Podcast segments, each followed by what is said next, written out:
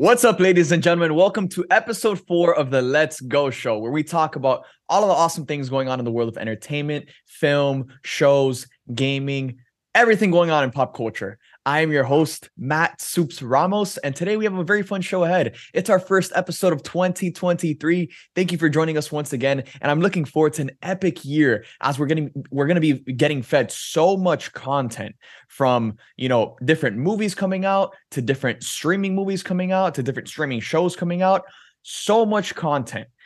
I can't wait. What a freaking year it's going to be. On the podcast joining me today, we have my boy, Editor Gio, once again. What is up, bro? I'm back. I keep making it back in the cut. I don't know how I keep getting here, dog. I'm here.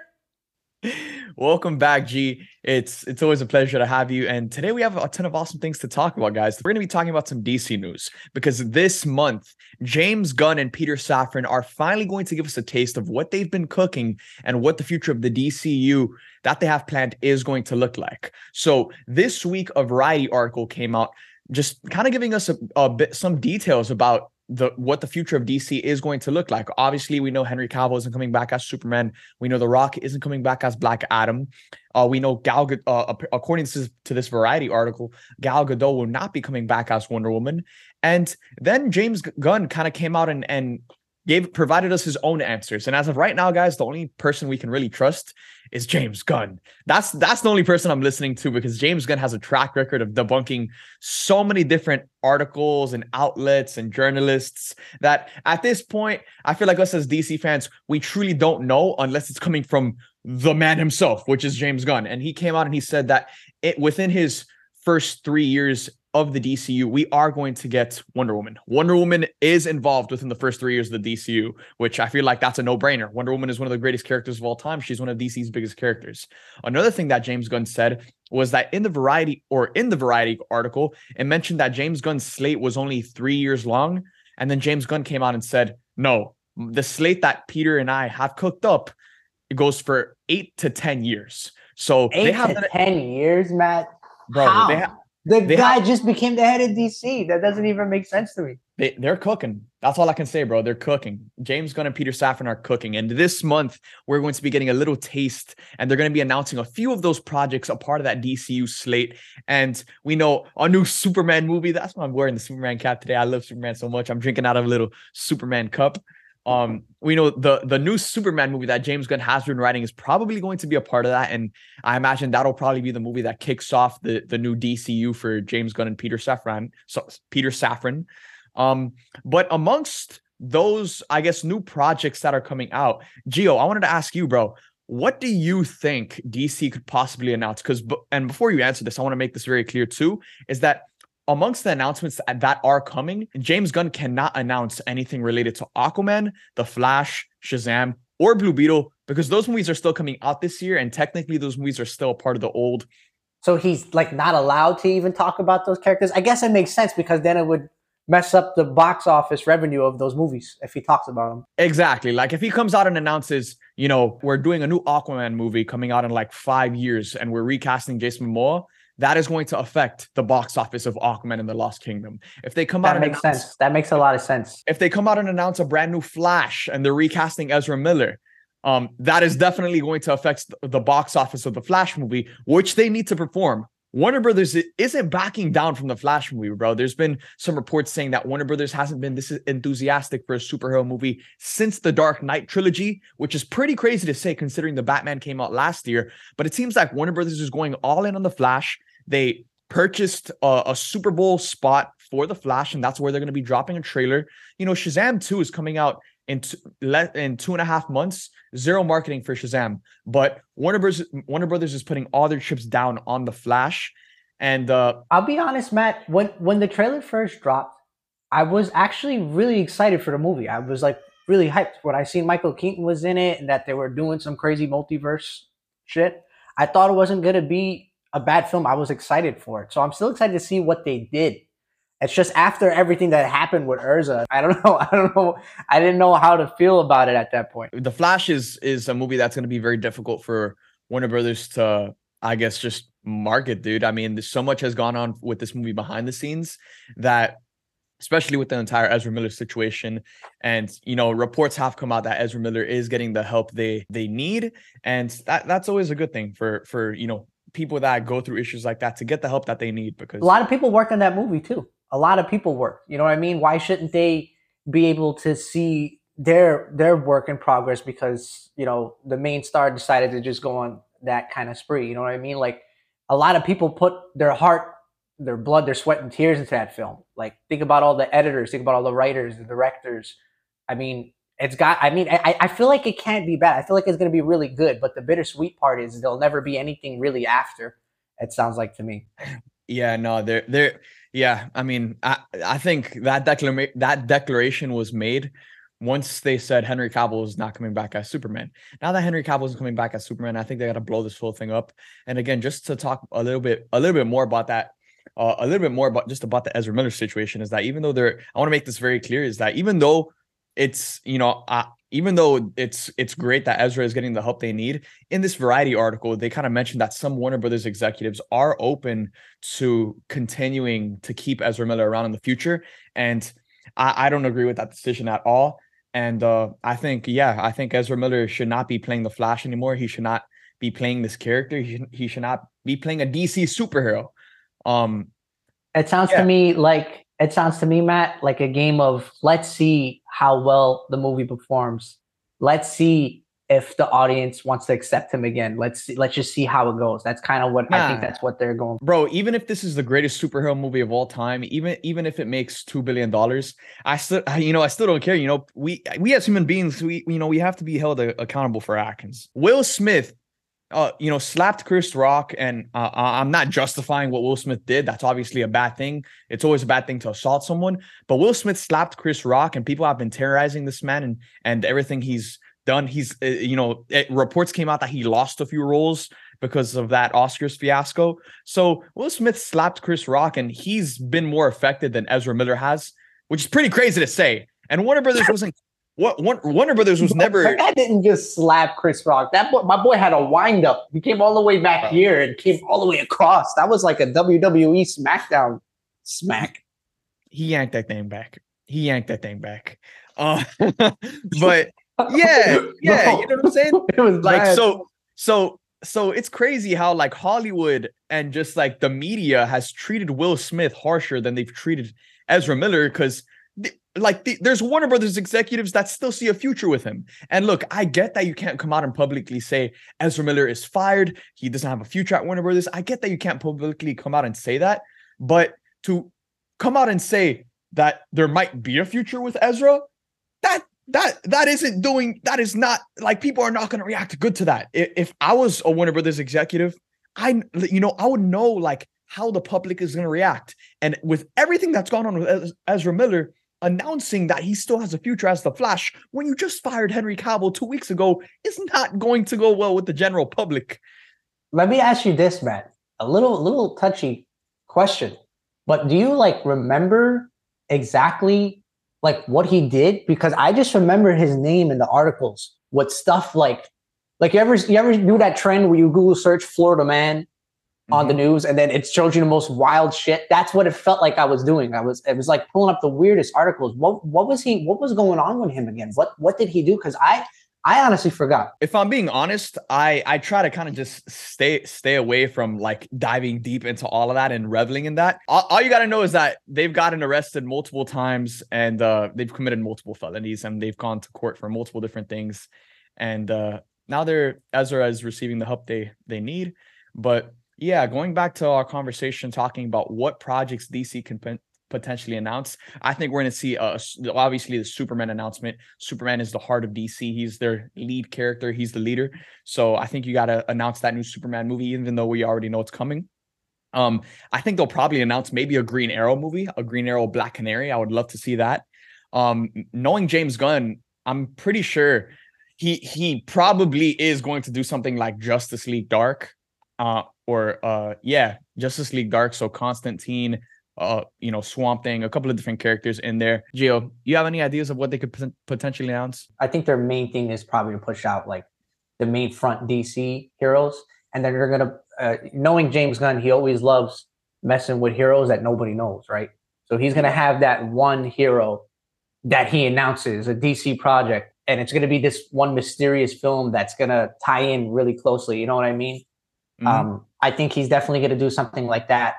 But he's really going to gaslight, I think, he's like the major Justice League Superman. I know for sure he's probably going to gaslight Green Lantern, because Green Lantern hasn't been touched in over, what, like almost 20 years, bro? Bro, we need a freaking Green Lantern update. Oh my gosh, it's about damn time. So yes, I think Green Lantern will be a part of those announcements, and rightfully so, man. It's about damn time we get an update on Green Lantern. Nothing has happened with Green Lantern since freaking Ryan Reynolds back in 2010. In the words of Lizzo and LeBron, it's about damn time. It's about. I couldn't agree anymore. And Green Lantern is a fire superhero. I first learned about Green Lantern when I was playing that Mortal Kombat game that came out a long time ago, when you can be the Justice League characters. That's honestly, for me, that's where I first learned about Green Lantern, and that's when I got into him and started watching all his shows and stuff. And Green Lantern's powers are freaking sick. And to see him as a character just done right on film, I think it's a shame that it's been so long. That I think, like, the first movie wasn't even, it was pretty bad, but not that bad to where let's just forget about this character completely. Let's never touch him again. Like, you know what I mean? Like, I don't know about that. I think he deserves another chance, and they should definitely announce that. I think that'll be fire. And the thing with Green Lantern is that there's so many different interpretations of Green Lantern. You know, there's so many different versions of that character. There's, you know, Hal Jordan, John Stewart, Jessica Cruz, Guy Gardner, Kyle Rayner. There are so many different characters to play with in that world. So I really, really hope we get an update on Green Lantern from James Gunn, and I really hope that is one of the earlier projects that we're going to get within the next couple of years for the new DCU. Now moving on to topic number two, continuing to talk about DC, not in the live action big screen space, but in the live action TV space. And we're going to be talking about Stephen Amell coming back as Arrow, as Oliver Queen, in the final season of The Flash, which is now filming. So for the final season of The Flash, season 9, Stephen Amell is coming back. David Ramsey as John Diggle, or Dave Ramsey as John Diggle, is coming back. And they released a new poster for the final season. It just has Barry's yellow golden boots, and it says the final run. And yeah, man, The Flash, honestly, I love seasons 1, 2, and 3 of The Flash. Season 4, I still enjoyed season 4, but I thought it was a big step down from the first 3 seasons. And then I stopped watching the show in season 5, and I didn't watch the rest of season 5, didn't watch season 6, season 7, season 8. I just really thought the show fell off. I feel like that's common knowledge. We all kind of agree that the show did start to fall off towards the latter half. But now for this final season, you know, I am going to watch it. We're going to ride for Grant. I have to watch it. And it's freaking, I got goosebumps when you said that, because I literally did the same exact thing. I was real hot on the show. And then, like, I don't know, I guess it was season 4 where it was like, what's happening? It's kind of like what happened with Grey's Anatomy. We were like, this, let's just not stop it. Let's just freaking keep going. And it was just like, they were just like running out of, I felt like it was just, I don't know. It definitely died out for me, 100%. And it's his final season. Didn't Arrow die though? The guy that played Arrow, and he's coming back. Yeah, he died on Crisis on Infinite Earths. But you know, when it comes to Flash, like it could be a flashback, which that's what I'm hoping for. It could be Barry going back in time.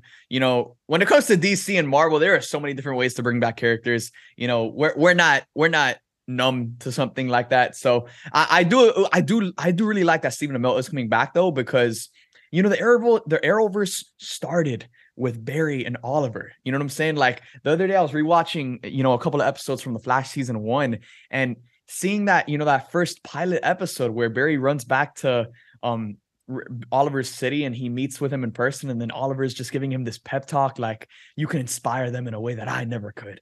Like, I love their dynamic so much, and the Arrowverse started with both of them, and it's come such a long way since then. And now it's nice that the Arrowverse is going to be ending with them as well. Yeah, bro, I really think that Arrow was super, super cool, and the reason why I asked, because I haven't watched the show, so I don't know how he died. I don't even know what happened.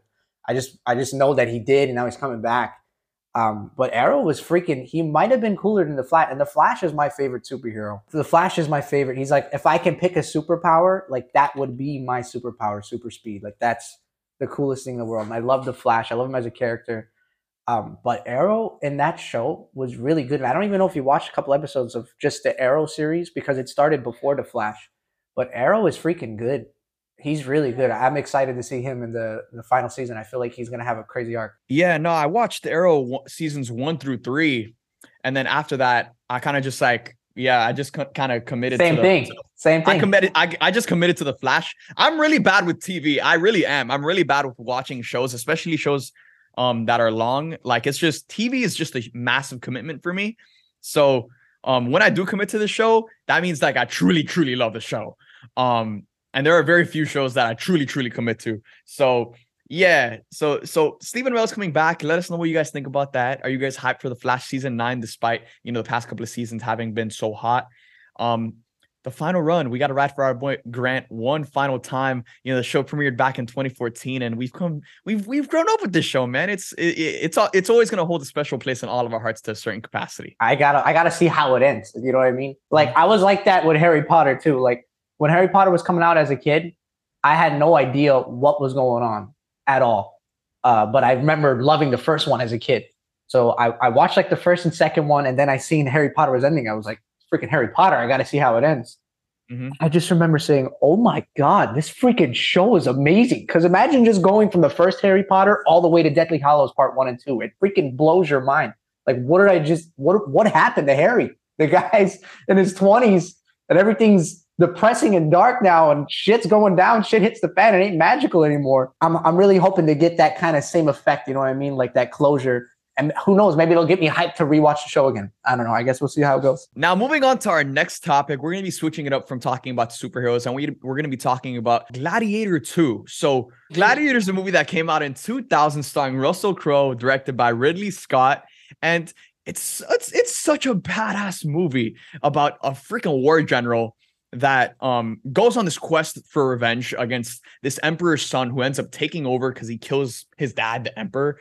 And the emperor's son, who's played by Joaquin Phoenix, and he's the villain of this movie, and he is fantastic. So you have Russell Crowe and Joaquin Phoenix facing off against each other. And then Joaquin Phoenix's character, he orders the murder of Russell Crowe's family, and he kills he kills Russell Crowe's wife, and he kills his son. And then Russell Crowe basically goes on this crazy adventure, crazy journey to get his revenge. And, you know, there's so many different quotes from this movie that have, I guess, stayed consistent within our culture and memes and just the way we talk. There's so this movie. Bro, Hans Zimmer made the music on that too. Did you know that? Hans Zimmer composed the music on that movie too. That movie is freaking amazing, and it's been way too long since I've seen it, and I'm happy this came in the news because now I have something to watch tonight. I am definitely rewatching that movie because it's one of the best. Look, and if you guys want to watch Gladiator, check it out on Netflix. It's available on Netflix right now, so you guys can watch it. So Gladiator 2 is actually happening. They're making a Gladiator 2. Is Gladiator 2 necessary? Not really, but we can always make the argument that no movie is ever really necessary, because every single movie, it should be its own story from beginning to end, and it shouldn't really need a sequel. But we're getting Gladiator 2 nonetheless, and Ridley Scott is returning to direct, which gives me a lot of hope and excitement, and that's where my hype for this movie stems from. It's the fact that Ridley Scott is returning and is developing this sequel for Gladiator 2. Well, today, Deadline or Variety, one of the two, they just dropped a new article confirming that Paul Mescal is going to play the lead for Gladiator 2. And this is pretty interesting because Paul Mescal just came out in his breakout role in a film called After Sun. And if you guys haven't seen it, I highly recommend it. I checked that out last weekend, and it was literally the first movie I watched in 2023. So, and it was fire as hell. Paul Mescal's and After Sun in general are going to be talked about a lot come award season. So Paul Mescal, he's on the come up, and now he's, you know, he made his debut with and he made his breakout role in After Sun, but he's really about to blow up with Gladiator 2. So he beat out some pretty big names to get this lead role. He beat out Timothée Chalamet, Austin Butler, Miles Teller, Richard Madden, just to name a few. Those are some pretty big names in the industry. So it seems like a lot of people were coming after this role, but ultimately it went to Paul Mescal, who I'm sure we're going to be seeing a lot of within the next coming years. I kind of think they want to go for not a big name for this lead role, because if they're doing a part 2 to a movie that, like you said, didn't really necessarily need to happen, they're gonna really focus hard on the story on this one. So I'm really excited to see like a big movie with a big name like Gladiator attached to it, with a new face. You know what I mean? Like a newer guy. I think that's gonna be dope. Yeah, and the fact that, again, like you said, like this is a movie. The original Gladiator didn't need a sequel ever. It was such a beautiful story from beginning to end, and it had the perfect ending. No one was asking for a Gladiator sequel ever. Yeah, no. But at the same time, no one was ever asking for a Top Gun sequel, and then we got Top Gun Maverick, and it was even better than the original. So, bro, Top Gun Maverick was my favorite movie last year. Ridley Scott is one of the best directors, and the fact that he's coming to do this, it's no joke. You know, there's reason to be excited for this. And Paul Mescal is actually going to play. He's going to be playing Lucius, who is the son in the first movie, the son of Lucilla. And yeah, he's going to be playing a grown up version of Lucius. And, according to this article by Deadline, it says Maximus saved the boy and his mother while avenging his own family and left a strong impression on the young Lucius. So it's going to be interesting to see where Lucius is now that he's an adult, how, someone like Maximus influenced him at such a young age, and to see where he grows up and who he grows up to be. Honestly, Gio, one of the things I'm most excited for is to finally hear that Hans Zimmer score in a theater, because I grew up loving that score. I was born in 2001, so I'd never watched Gladiator in theaters, but that score, it's called Honor Him. That Honor Him score, it is genuinely one of the best scores I've ever heard in my life. If you haven't heard it, it's on Spotify. Go check it out. It's called Honor Him by Hans Zimmer. I'm going to be crying tears of joy when I hear that theme in the theater. It is so good. I'm such a massive Hans Zimmer fan. Like, who doesn't love Hans Zimmer? Do you know that Hans Zimmer has a TikTok now? I guess now he decided to make a TikTok. And on his TikTok, he answered, what is his most favorite composition that he's ever made? His favorite soundtrack that he's ever done for a movie. And he said Interstellar is his number one. And I couldn't agree anymore. Like, I can't believe me and him have the same favorite. You know what I mean? Like, I when he said that, I got goosebumps. I agree. And that Interstellar score, Cornfield Chase, that is my favorite movie score of all. Bro, it became a TikTok meme, bro. It's a meme. It's a masterpiece. It's everything. Like, that's one of the best scores of all time. Look, if you're right now listening to this podcast and you need a song that is going to make you question your entire existence, go listen to Cornfield Chase by Hans Zimmer. And then listen to Honor Him by Hans Zimmer. And oh my gosh, those two back to back, you are going to feel like the greatest version of yourself. You're going to be floating out of your own body. Your spirit is literally just going to be levitating out of your own body, bro. But if you go back to back like that, what you trying to visit the spirit realm? I do it every day. It's a ritual at this point. Now moving on to our next topic. With this being our first episode in 2023, we're going to be talking about our most anticipated films of 2023. Now, there is so much coming out on our show notes. We have so many movies coming out. I got to give a special shout out to At Midnight, hitting Paramount Plus on February 10th. Keep your boy make his film debut with a little light cameo. So At Midnight on Paramount Plus, February 10th. Now, when it comes to my most anticipated films of 2023 as just a fan, I'm going to give you guys my top five right now. This is my ranking. And then we'll talk about some other movies coming out this year as well. We'll talk about Gio's top five as well. So this is my top five. At number five, we have Creed 3. Then we have Transformers Rise of the Beasts. Then at number three, we have Guardians of the Galaxy Volume 3. At number two, we have Spider-Man Across the Spider-Verse. And at number one, we have Blue Beetle. So excited for so many movies coming out this year. But these five, these are five movies that I think about on a daily basis. Gio, what are some movies that you cannot stop thinking about that you are just ready to go buy tickets to go watch? My top five is definitely going to have to be that one that Martin Scorsese is making, the new one with Leo. Do you know the name of it? Mm-hmm. Killers of the Flower Moon. Killers of the Flower Moon. That movie there's no way that movie is going to be bad. Like, it's impossible. Like, I've been checking the IMDb page of that shit. Like, I just go on Martin Scorsese's IMDb page and Leonardo, and I just see what movies are coming up. And I've seen that movie like in production for like 5 to 6 years now. Yeah, I mean, when Leo and Scorsese are one of the greatest actor-director duos ever. And when they team up, it's like it's a must watch. It's like freaking watching LeBron James or Michael Jordan play a basketball game. You know, it's like you got to sit there and you just got to appreciate and watch greatness. You know, it's like freaking watching Messi play in the World Cup. It's like we're just sitting here watching Messi and Mbappe go back and forth, and you're just going to sit back and appreciate greatness. Same thing for Leo and Scorsese with Killers of the Flower Moon. On top of the fact that this is one of Scorsese's highest budget movies ever. This is a $200 million budget on this film.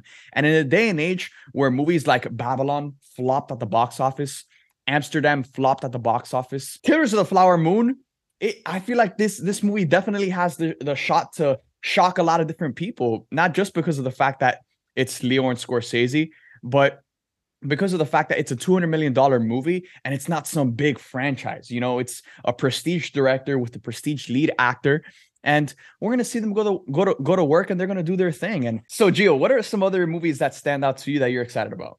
Right after that masterpiece of a film that it's going to be is Super Mario Brothers. Pretty weird 1 and 2. I was excited for the movie when they announced it because I was like, it's about time Mario got a freaking movie. I mean, Sonic got one. I mean, Wreck-It Ralph. You know what I mean? There's all these movies about video games that are coming out that are fire. And why hasn't Mario, like the most popular video game character of all time, haven't gotten a solid movie besides that one in the 80s that was Asperger? After seeing that trailer drop, bro, that literally looks like one of the most beautiful animations I've ever seen in my life. Like, that's going to be insane. I never seen somebody take the source material and bring it to life as accurately as those trailers. I didn't even see the movie, and I'm so excited for Super Mario Brothers. I think that's gonna be, it might be my number one. I don't know. We'll see what happens. Yeah, nah. Super Mario Bros. Definitely looks phenomenal. The animation style looks beautiful. You have an all-star cast from Chris Pratt to Jack Black, Anya Taylor-Joy, Charlie Day. Yeah, there's so many people that are a part of that cast, and the film looks phenomenal. So definitely Super Mario Bros. Super hyped about that. I gotta ask you something though. Hit me. Get a little controversial with you. How do you feel about Chris Pratt as the voice of Mario? Oh, it just sounds like Chris Pratt, man. I wish we got someone that sounded a bit more like Mario, but hey, Chris Pratt brings a lot of star power to the film, so I understand why they you know went in the direction that they went into. But when it comes to animation roles and voice acting roles, I feel like, you know, there's people that are experts in voice acting that, you know, they got some kind of, like, in different countries they have to get different voice actors, right? Yeah. So I don't know if you've seen this clip. There's a clip which we'll play for you guys of the French voice actor and the real Chris Pratt voice. Mushroom Kingdom, here we come. Royaume champignon, nous voilà! Wahoo! Wahoo! Wahoo! These guys in France and the Spanish voice actors, they sound like Mario, bro. They sound just like him. And I guess, you know, they've seen the success of the Lego movie, which I just watched recently. Freaking hilarious. I watched both of them. And I guess I understand why, you know, if they're gonna make a Mario movie, let's go for it. Let's get the most popular actor that we can get. So honestly, if you ask me, Chris Pratt, I love him. I love him so much. He's one of my favorite actors in Hollywood today. I definitely think they could have got someone better. But everyone else, literally everyone else, is perfect. Like Charlie Day as Luigi. Oh my God, how do you think of that? Jack Black as Bowser. Oh my goodness, perfect. There's so many voice acting positions that got filled that nailed it. I just think Chris Pratt, you know, I love him though, and I'm still excited to see the movie regardless. Yeah, no, super hyped for Super Mario Bros. Another one that I'm super excited for, just to name a few, Beau's Afraid. That is the next installment in the Ari Aster horror franchise. So if you're a fan of Hereditary, if you're a fan of Midsommar, Beau's Afraid is the next installment in this franchise. We should be getting a trailer pretty soon.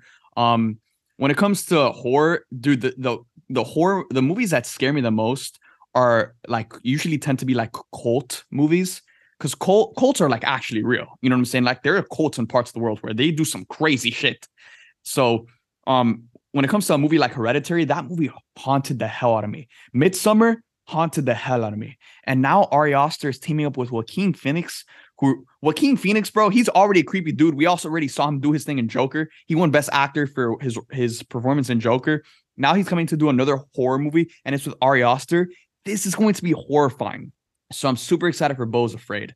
Joaquin Phoenix is really good at tapping into that scary, freaked out, psycho side. I seen it before the Joker too, bro, where he freaking became a rapper and he was going on these talk shows and he was just spazzing out in the talk shows and he was just acting crazy. I have this theory. I made a video about it a long time ago. I have this theory that the really, really, really good actors, Leonardo DiCaprio, Matthew McConaughey, Willem Dafoe, I feel like these guys, Matt, let me know what you think about this. I feel like they're not acting. I don't feel like they're acting. I feel like they're becoming those people. Like, I feel like Not even just method acting. I feel like when the director says action, they personality shift. Like, I feel like they have a positive version of personality disorder, if that makes any sense. I think the creepier alternative is if, you know, they can actually just switch on and off. Like, dude, there were some behind the scenes videos of Joaquin Phoenix on the set of The Joker, and Todd Phillips, you know, when it came to the Joker's press run, a ton of people were asking Todd Phillips, who directed the movie, like, yo, what did Joaquin Phoenix do to prepare for this role? You know, was he weird on set? Stuff like that. Because we just came off of Jared Leto, which, you know, there was a ton of stories about Jared Leto and what he did to prepare for the role of the Joker. Heath Ledger, he locked himself in a hotel closet for a couple of days with just a journal, writing down his thoughts to really sink himself into the role. With Joaquin Phoenix, he just switched on and off. When they called cut, he was just Joaquin Phoenix. And then when they yelled action, he was the Joker. He was Arthur Fleck. So I think that's just a testament to how great of an actor Joaquin Phoenix really is. Same thing with Leo and Matthew McConaughey, the best, Willem Dafoe. These are the best of the best we're talking about. Another, you know, in speaking of the best of the best, we have to talk about Oppenheimer, man. Oppenheimer is Christopher Nolan, one of the greatest directors of all time. He's back. In his first deal with, in his first movie with Universal, and Oppenheimer has one of the most stacked casts of the year. You got Cillian Murphy, Matt Damon, Emily Blunt, Robert Downey Jr., Josh Peck, Florence Pugh. The list goes on and on. I'm serious. The list truly does go on and on. I'm just naming names off the top of my head. And then on the other side of things, we have Wes Anderson's Asteroid City. That's a movie that's stacked with talent. You got Margot Robbie, Scarlett Johansson, Adrien Brody, like they're Jeffrey Wright. There are so many different people that are on that cast. Go search up the casts for Asteroid City and Oppenheimer, because these are two stacked movies. June is another stacked month, man. June, we got Spider-Verse at the beginning of the month, Transformers, The Flash, Indiana Jones 5. The Little Mermaid is right around the corner as well. What a year for like all different types of genres. I'll tell you what, it's one of those years that sounds like too good to be true. There's so many big names that a majority of these, they can't all be good. They can't all be 10s. You know what I'm saying? I could be wrong though. They could all be 10s. I think one of the greatest years for film and all time and TV show was 2016. It could be another 2016. It sounds like it might be, because there's too many bangers coming out. There's like Wes Anderson, Martin Scorsese, and Christopher Nolan in the same year, bro. And Denis Villeneuve with Dune 2. Dune 2 is going to be huge. That movie's going to be massive. You also have Zack Snyder with Rebel Moon. Super excited about Rebel Moon. Not enough people are talking about that. We know that's coming at some point this year. Rebel Moon is essentially Zack Snyder's Star Wars. This is an original universe, original franchise by Zack Snyder. And we are getting part one because they are making a part two. It's going to be shot as a two-part movie. And we're getting Rebel Moon this year. So between Rebel Moon, Dune 2, Oppenheimer, Asteroid City, Killers of the Flower Moon, we have some of the greatest directors of all time feeding us this year, which is pretty damn exciting. Are all these coming straight to the theater, or are some going to hit Netflix? Because I just like seeing my shit in the theaters, bro. I like seeing it at home too. Getting in the Snuggie, getting a little weird. I think we learned in the pandemic that it is possible to live without a theater, but it's not a life we want to live. You know what I mean? Yeah, no, for sure. You know, and talking about the superhero side of things, we have Ant-Man and the Wasp: Quantumania, Guardians of the Galaxy Volume 3, The Marvels, Shazam: Fury of the Gods, The Flash, Blue Beetle, Aquaman and the Lost Kingdom, Kraven, Across the Spider-Verse. Like, it's going to be such a massive year for superhero fans as well. Like, we were being fed so much content. That's not even counting all of the Disney Plus shows that Marvel has on the way, because Marvel's coming heavy with a ton of Disney Plus content this year. So as superhero fans, Marvel and DC are both firing off. Another thing that's coming this year is Invincible Season 2. So that's pretty damn exciting as well. I just hope that Marvel could really turn it around with the Disney Plus stuff this year. Like, I really hope that the Disney Plus, like, I hope that that formula that they said that they were going to pick up on or change up a little bit starts to show this year around. You know what I'm saying? Yeah. I mean, on the Disney Plus side of things, we have Secret Invasion, then we have Echo, then we have Loki season 2 and Ironheart. And then we might be getting Agatha House of Harkness in December. On their slate that they announced at Comic-Con, it said late 2023, early 2024. So we might be getting Agatha House of Harkness or Agatha Covenant of Chaos towards the end of the year. But yeah, Marvel's coming heavy with a lot of Disney Plus content. Definitely hope we see a step up in terms of the quality, writing, production, all of it. But when it comes to the movies, I'm super excited for Ant-Man and the Wasp: Quantumania. That is right around the corner. We are getting a new trailer on Monday, January 9th. The trailer is going to be dropping with Monday Night Football. So expect that to be 7:30 p.m. Eastern time, which is 4:30 p.m. on the West Coast Pacific time. So Ant-Man and the Wasp: Quantumania, it's Kang's homecoming party, bro. Just show us more of Kang, bro. Show us Kang. Like, I'm hoping in this trailer we get at least like 45 seconds of Kang. You know what I'm saying? I really want to see this guy talk. He blew me away in the first season of Loki, man. And it's just kind of weird to me. Like, I feel like I was like, when Loki season 1 ended, I was so excited to see how they were going to tie all this together. And we're already getting Loki season 2. So I hope that Loki season 2 maybe can kind of mend what was going on so far. You know what I mean? And tie it all more together. But regardless of the situation, Jonathan Majors, bro. Oh my God. Bro, remember that time where Loki came out, dude? And it was just like everyone didn't know what was going to happen. Like, who were they going to reveal? Like, the tweeting and waiting week to week. So I'm really freaking pumped. I know Loki season 2 has possibility to be the best thing they release this year if it comes out. But Echo sounds good too. Kang Gang, we're back. Kang Gang, we're back. Only the OGs know what Kang Gang is. Shout out Jonathan Majors. Honestly, at this point, I wouldn't be, if this next trailer that drops, if it's just Jonathan Majors narrating and it just follows him the whole time. I know that this is supposed to be the final movie in the Ant-Man trilogy. This is supposed to be, a Scott Lang movie. At this point, I wouldn't be mad if they just said, fuck that. And then boom, Jonathan Majors is the main character of this movie. And it's a Kang solo movie instead. It just takes over the whole film. Yeah, at this point, look, I'm rooting for Kang in this movie. I've said that multiple times. I want Kang to. I think this is also the perfect spot for Paul Rudd to say goodbye to Ant-Man. This is the perfect time for Ant-Man to kind of just end his story. When we look at the MCU, I think now that we've been through so many different projects in Phase 4, I think it was such a great spot for Robert Downey Jr., Chris Evans to say goodbye in Endgame. That now, looking back, I think, there has to come an end for certain characters. With Guardians 3, one of the reasons I'm so hyped for Guardians 3 is that there's a certain sense of finality to it. We're not going to see the Guardians after Guardians 3. That's why I'm so excited for it, because this is the ending of their story. This is the conclusion. It's not like we're going to watch Guardians 3 and then look forward to something else. Of course, they're probably going to set up something with Adam Warlock, other stuff as well. But the family that we've grown to love over the course of the past 10 years, that we're saying bye to them. And I think, when it comes to Ant-Man and the Wasp: Quantumania, with this being Kang's homecoming party, I think there would be no better way to set the tone than to have him kill Scott Lang and to have it be kind of like a passing of the torch, with Scott passing off, I guess him being a hero to Cassie. Right. Because she's going to be a hero in this movie. And this movie is kind of it feels like it's going to be a coming of age story for Cassie, as important as it also will be for Scott. Could be setting up the new Avengers. That's probably what they're going to be doing. Yeah, I don't know. I feel like a bad guy. I feel like a villain, because I want to see Scott Lang die. But I love him, though. I don't want him to die. Like, I'm conflicted. What's wrong with me? You know what I mean? Like, I don't know what I want to see. I just know in terms of story, it would help so much, Matt. You know what I mean? Scott Lang losing his life would give the Avengers something to avenge. You know what I mean?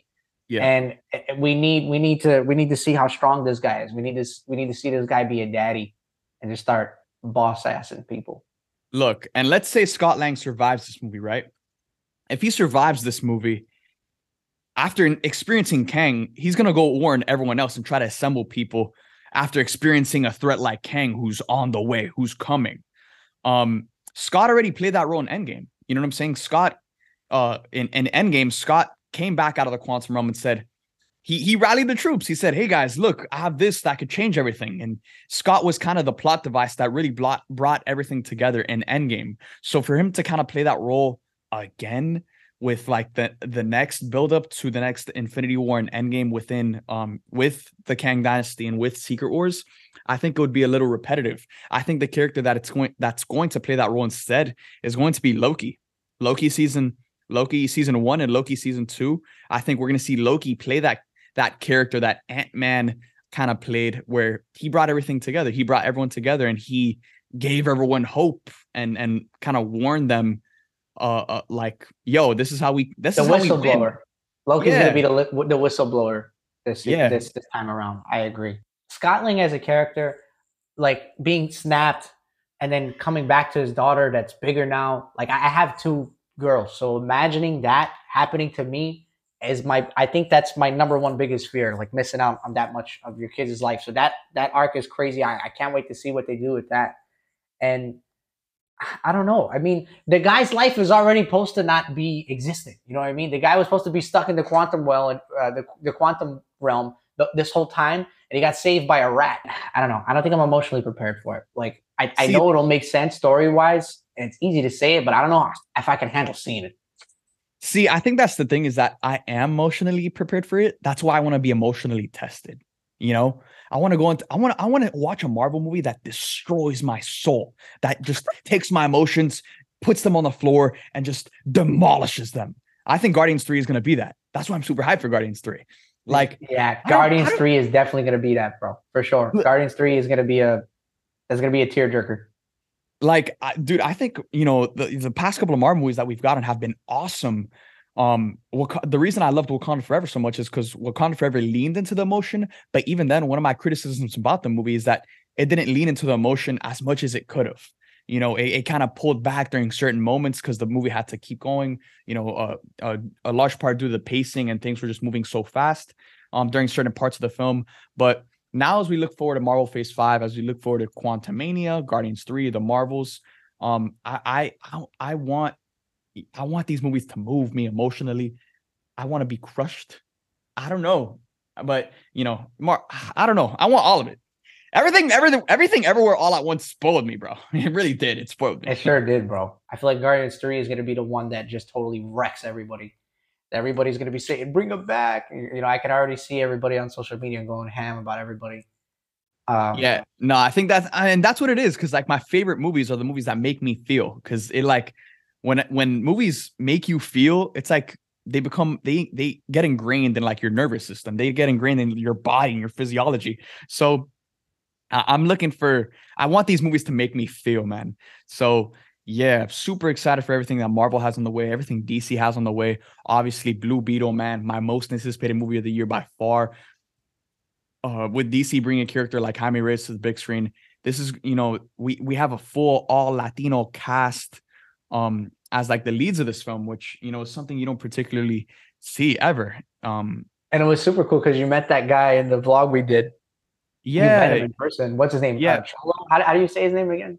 Jolo Maridueña. I've met Jolo. You know, I know the director of the movie, and we're gonna be planning a ton of awesome things for Blue Beetle to celebrate that film. And trust, when that movie comes out, the world is gonna know the name Jaime Reyes, and we're gonna make sure of that. So I'm super excited for Blue Beetle. I think in a day and age where you look at the superhero landscape, I feel like every single superhero movie is trying to outdo themselves. You know, before it was the world is at stake. Then it's the universe is at stake. Now it's the multiverse is at stake. And this goes for both Marvel and DC, because with a movie like The Flash, with that's a movie where, you know, the multiple timelines, the multiverse, all of that is at stake. I feel like Blue Beetle is going to be such a breath of fresh air, having it just be a kind of like a condensed, small scale coming of age story about a kid trying to find his purpose in the world, while also, you know, coming back home, you know, interacting with his family and having the family element be such a huge part of it. Because, you know, in Latino families and Hispanic families, like family is everything. You know what I'm saying? And we've never seen that in a superhero movie which is why I'm so excited to finally the words of Vin Diesel, bro. Family, baby. No, dog, I couldn't agree anymore. And I'll tell you the truth. The movies are getting too big and they're getting too convoluted with their plots and where they're going and what's going on and who's in it and what connects. And we're losing the rope, man. Just make a good freaking movie with a good story. Like another example is like Kick-Ass. You know what I mean? Like, I don't know if you've ever seen Kick-Ass. Kick-Ass is such a simple story. What if superheroes were real? You know what I mean? Just simple things like that is what really pulls out bangers. Speaking of Aaron Taylor Johnson, I don't know if you know about this, Matt, but he's in talks to play James Bond. If not, he is James Bond. I don't know for sure, but that's what I heard. What are your thoughts on Aaron Taylor Johnson being James Bond? Yeah, no. So Aaron Taylor Johnson did have a meeting with the producers of James Bond, and apparently the meeting went very, very well. So, I'm down to see Aaron Taylor Johnson as James Bond. I loved him so much in as his role as Tangerine. Was he Lemon or Tangerine in Bullet Train? I forgot which one. I think he was Tangerine. I think he was Tangerine. He was so great in that. And yeah, I just want to see Aaron Taylor Johnson in more things. So honestly, I would be down to see him as James Bond. He definitely fits the criteria that they're looking for, having him be younger. Yeah, I'd love to see Aaron Taylor Johnson as James Bond. It's crazy what kind of arc he had too, because he was just like the guy from Kick-Ass. You know what I mean? Just a little kid. He was a little teenager in Kick-Ass, and now he's being freaking James Bond. Like, what a freaking arc that guy had in his career. So if it's true, I think he's going to be good. Yeah, no, that'd be a great casting. I'd love to see that happen as well. But guys, with that being said, we have such an awesome year ahead of ourselves. So many awesome movies coming out in so many different genres, from, you got the rom-com genre, horror, action adventure, just all across the board, animation, all across the board. We have so many awesome, amazing movies coming out this year. And I can't wait to experience all of these movies with you guys and talk about them more over here on the Let's Go Show, available on iTunes, Spotify, YouTube. And then you guys can follow us on our social medias on Twitter, Instagram, and TikTok. And remember, episodes drop every single Saturday. So make sure to tune in next Saturday for our next episode on the Let's Go Show. Thank you guys for watching. I love this podcast so much. I love just being able to hop on here and, just kind of freely talk about everything going on in the world of entertainment, because this is something I do without recording. Now we're just pressing record on a camera and on a computer. So shout out to Gio for joining. Thank you for joining me, brother. Thank you, brother. Thank you guys for tuning in. Much love. Have a great rest of your day. Let's go!